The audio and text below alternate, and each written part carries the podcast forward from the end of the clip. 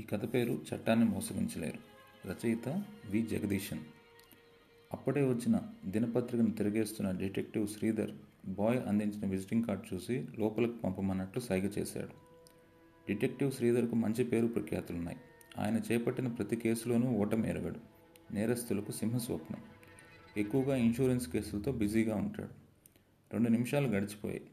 సుమారు ముప్పై సంవత్సరాల వయసు కలిగి ఆరడుగుల పొడవు పొడవుకు తగ్గ లావు ఉంగరాల జుట్టు కోలముఖం దట్టంగా పెరిగిన కనుబొమ్మలు ఫ్రెంచ్ కట్ మీసంతో ఉన్న ఓ వ్యక్తి లోనకు అడుగుపెట్టాడు నమస్తే నా పేరు మోహన్. ధనలక్ష్మి బ్యాంక్లో మేనేజర్గా ఉంటున్నాను అన్నాడు. ఎస్ టేక్ యువర్ సీట్ అన్నాడు డిటెక్టివ్ శ్రీధర్. థ్యాంక్స్ అని శ్రీధర్కు ఎదురుగా ఉన్న చైర్లో కూర్చొని ముఖానికి పట్టిన చెమటను కర్చిఫ్తో తుడుచుకున్నాడు. చెప్పండి నిదానంగా అన్నాడు డిటెక్టివ్ శ్రీధర్. ఒక విషయంలో మీ సహాయం కోరి వచ్చాను. ఎంత నిగ్రహంగా ఉందామన్నా గుండె దడదడలాడుతుంది. ఎవరి సహాయమన్నా అర్థించాలనిపించింది. వెంటనే మీరు గుర్తుకు వచ్చారు. ఏ సందర్భంలో నా సహాయం మీకు అవసరం? ఈ ఉత్తరం చదవండి. పరిస్థితి కొంతవరకు మీకు అర్థమవుతుంది. అంటూ ఒక కవర్ను శ్రీధర్కు అందించాడు మోహన్. ఉత్తరం అందుకున్న శ్రీధర్ నిదానంగా పోస్టు ముద్రలు గమనించి మొన్నటి దినం తిరుపతిలో పోస్టు చేయబడి నిన్నటి దినం మద్రాసు చేరినట్లు గమనించి అందులోని ఉత్తరాన్ని తీసి చదవసాగాడు. అందులో ఇలా ఉంది. ప్రియమైన మీకు మన ఇద్దరి మధ్య మనస్పర్ధలు ఏర్పడిన తర్వాత నాకు జీవించాలన్న ఆశ అన్నగారిపోయింది. ఆ రోజు ఆవేశంలో మీరు పశువు కన్నా హీనంగా ప్రవర్తించి నన్ను హింసించారు. నాటితో మీ మీది మమతాను రాగాలు నశించిపోయాయి. నా అన్నవారు లేని నన్ను ఆదరించి ప్రేమించి వివాహం చేసుకున్నారు. మీతో నా జీవితం పెనవేసుకుని మూడు పువ్వులు ఆరు కాయలుగా వెళ్ళి విరుస్తుంది అనుకున్నాను కానీ మన ఇరువురి హృదయాల్లో సాలిబుళ్ళు స్థావరాలు ఏర్పరచుకున్నాయి. మిమ్మల్ని వీటి స్వతంత్రంగా బ్రతుకుదామనుకున్నా.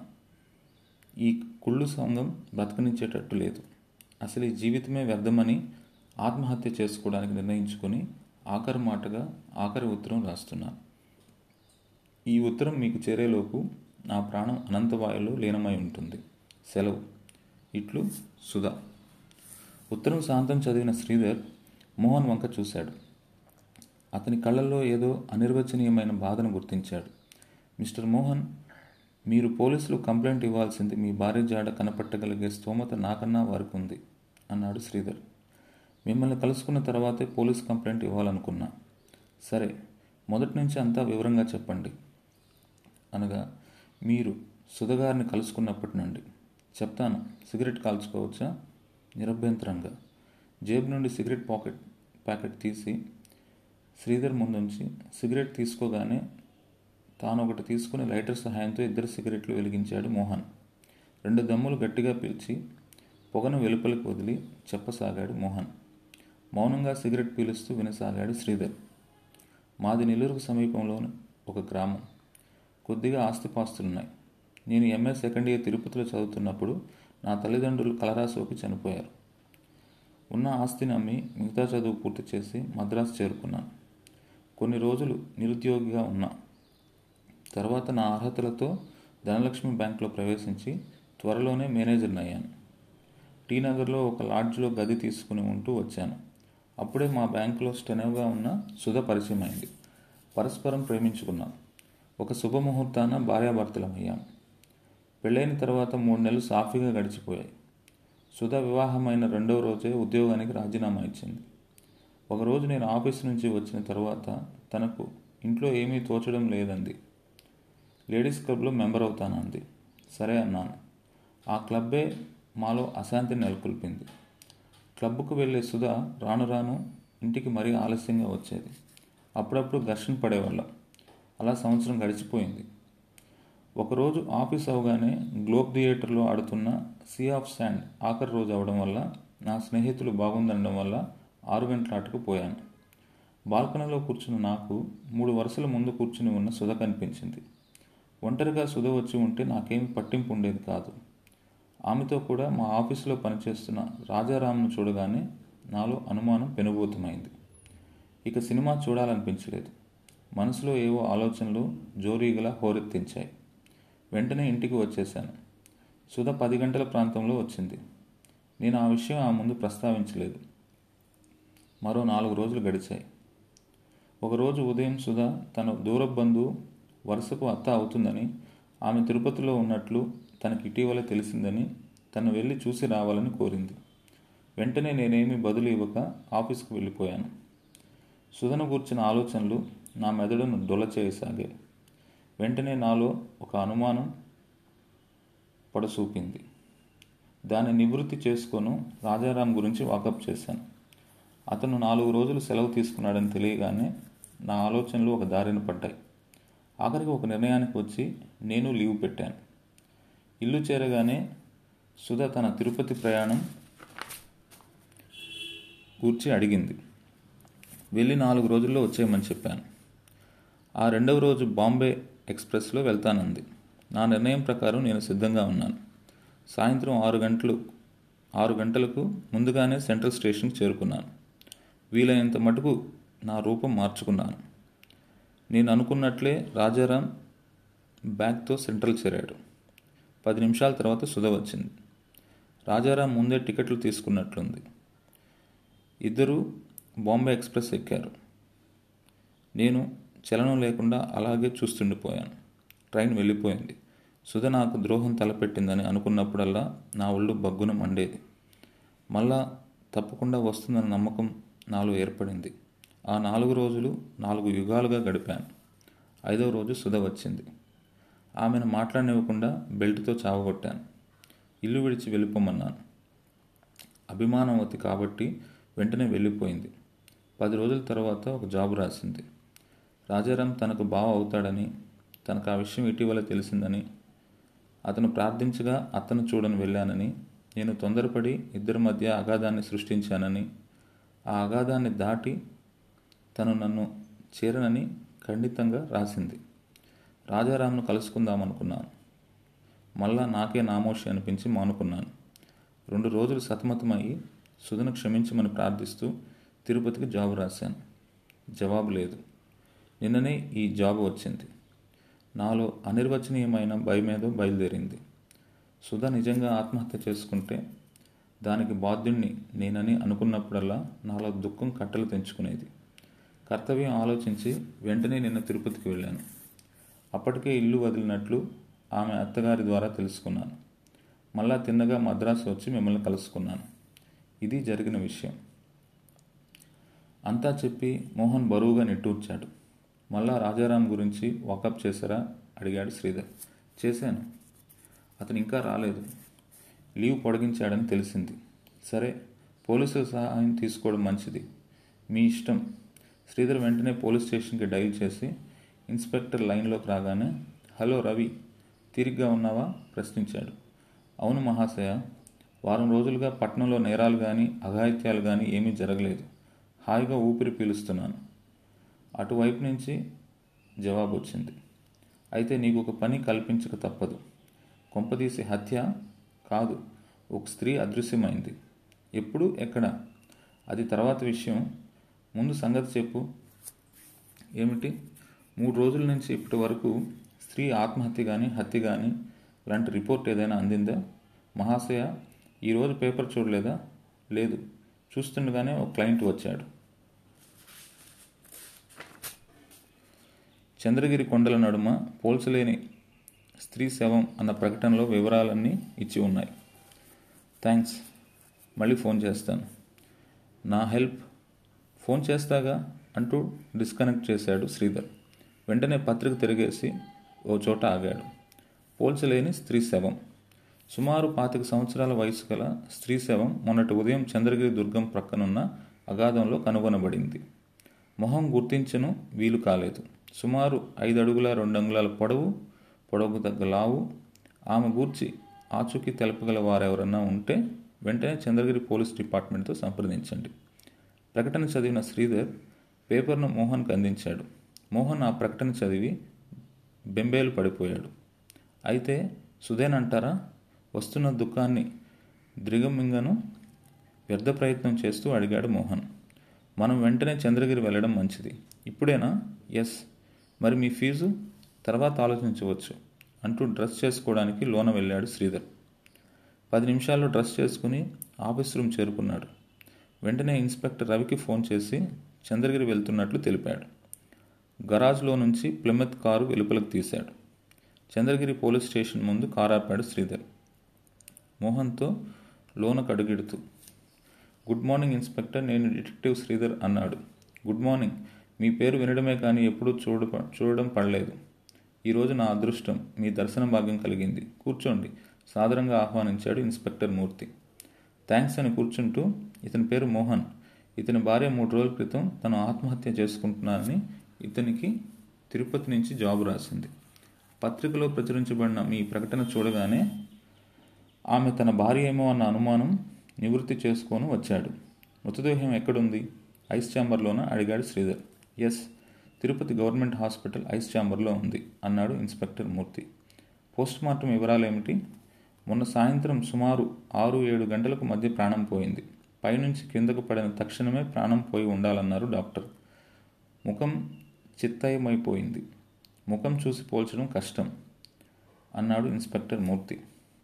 ఇన్స్పెక్టర్ ఆ స్త్రీ శవం మెడ మీద కుడివైపున నయా పైసంత పుట్టుమచ్చ ఉందా? ఆత్రంగా అడిగాడు మోహన్.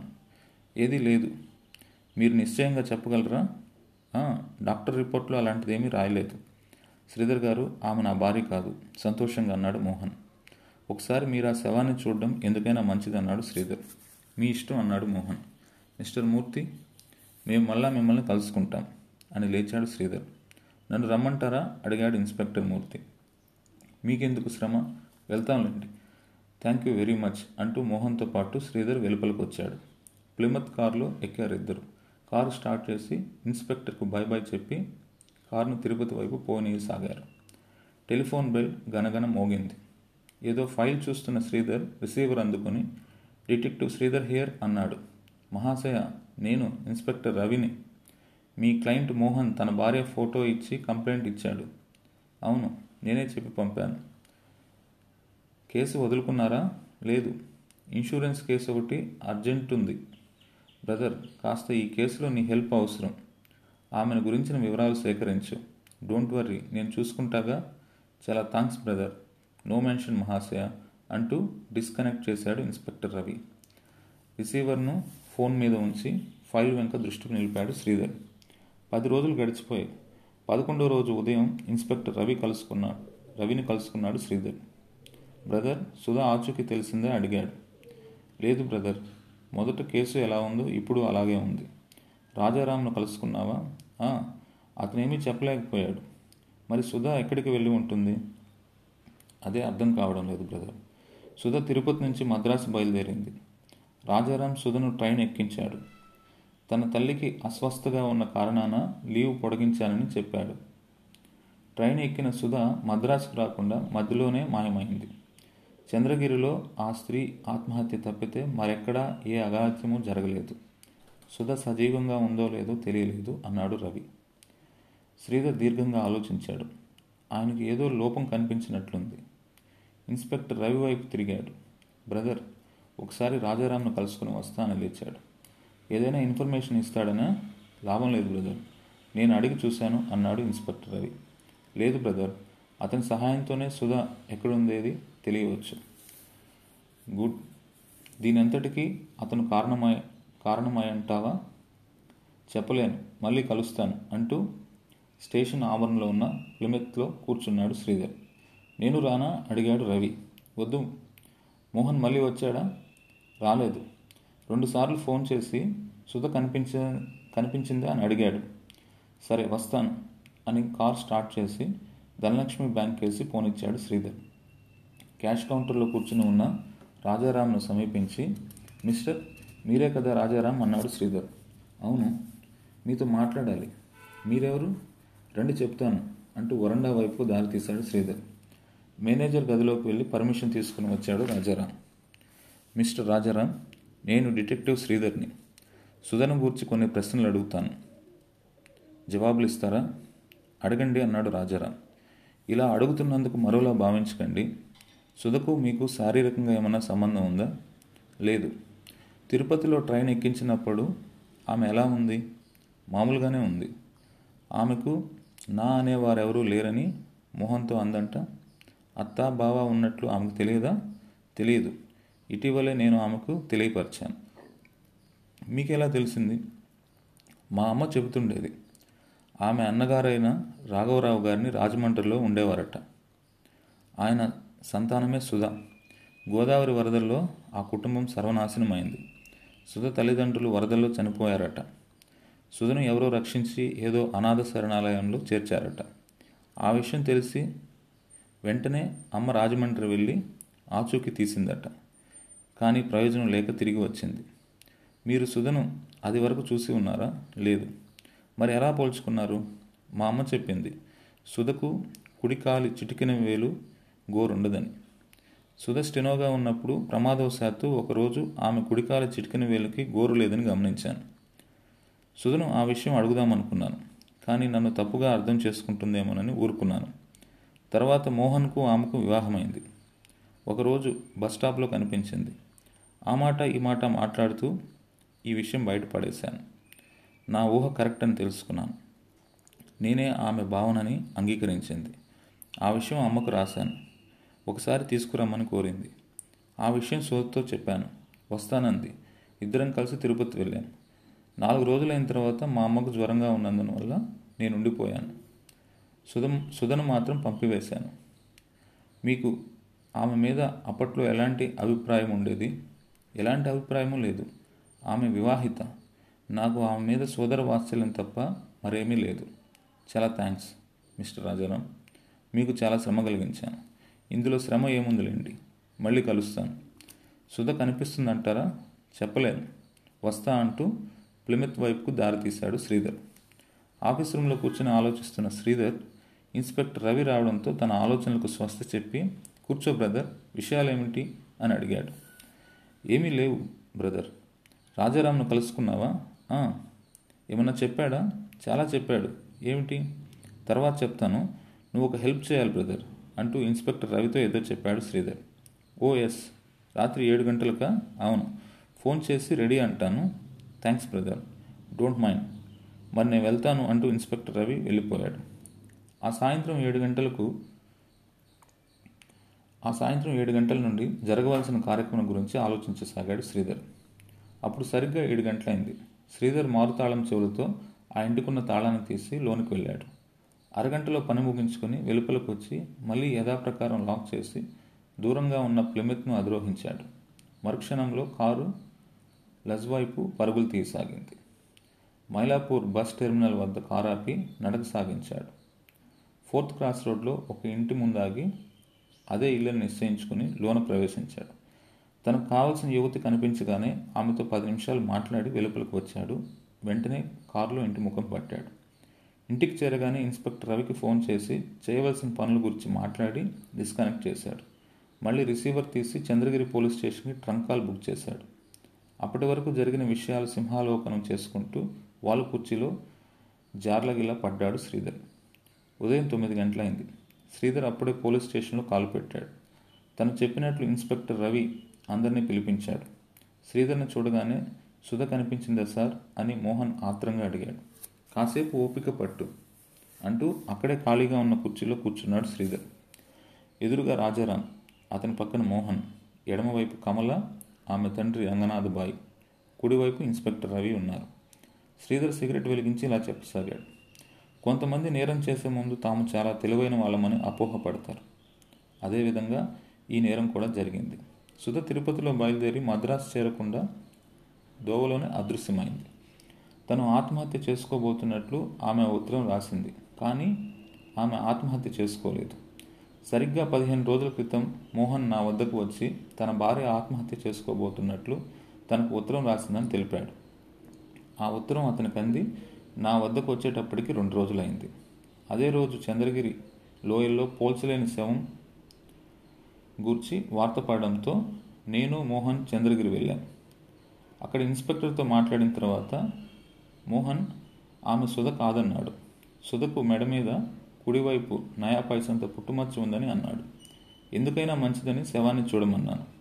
అక్కడి నుంచి తిన్నగా తిరుపతి గవర్నమెంట్ హాస్పిటల్ ఐస్ ఛాంబర్కి వెళ్ళాం. శవాన్ని మోహన్ బాగా పరిశీలించి తన భార్య కాదని నిశ్చయంగా తెలపగలిగాడు. తినగా మద్రాసు చేరుకున్నా. నాకు అర్జెంట్ కేసు ఒకటి ఉన్నందున ఈ కేసును ఇన్స్పెక్టర్ రవికి అప్పచెప్పి సుధ విషయం ఆచూకీ తీయమన్నాను. పది రోజుల్లో కేసు ముగిసి రవిని కలుసుకుని సుధ విషయం అడిగాను. కేసు ముందుకు సాగలేదని తెలుసుకున్నాను. ఆత్మహత్య చేసుకుని సుధా ఎలా మాయమైందో అర్థం కాలేదు. ఎక్కడో ఏదో పొరపాటు జరిగి ఉంటుందనుకున్నాను. వెంటనే రాజారాంను కలుసుకున్నాను. అతనిచ్చిన ఇన్ఫర్మేషన్తో నా ఆలోచనలకు దోవన పడ్డాయి.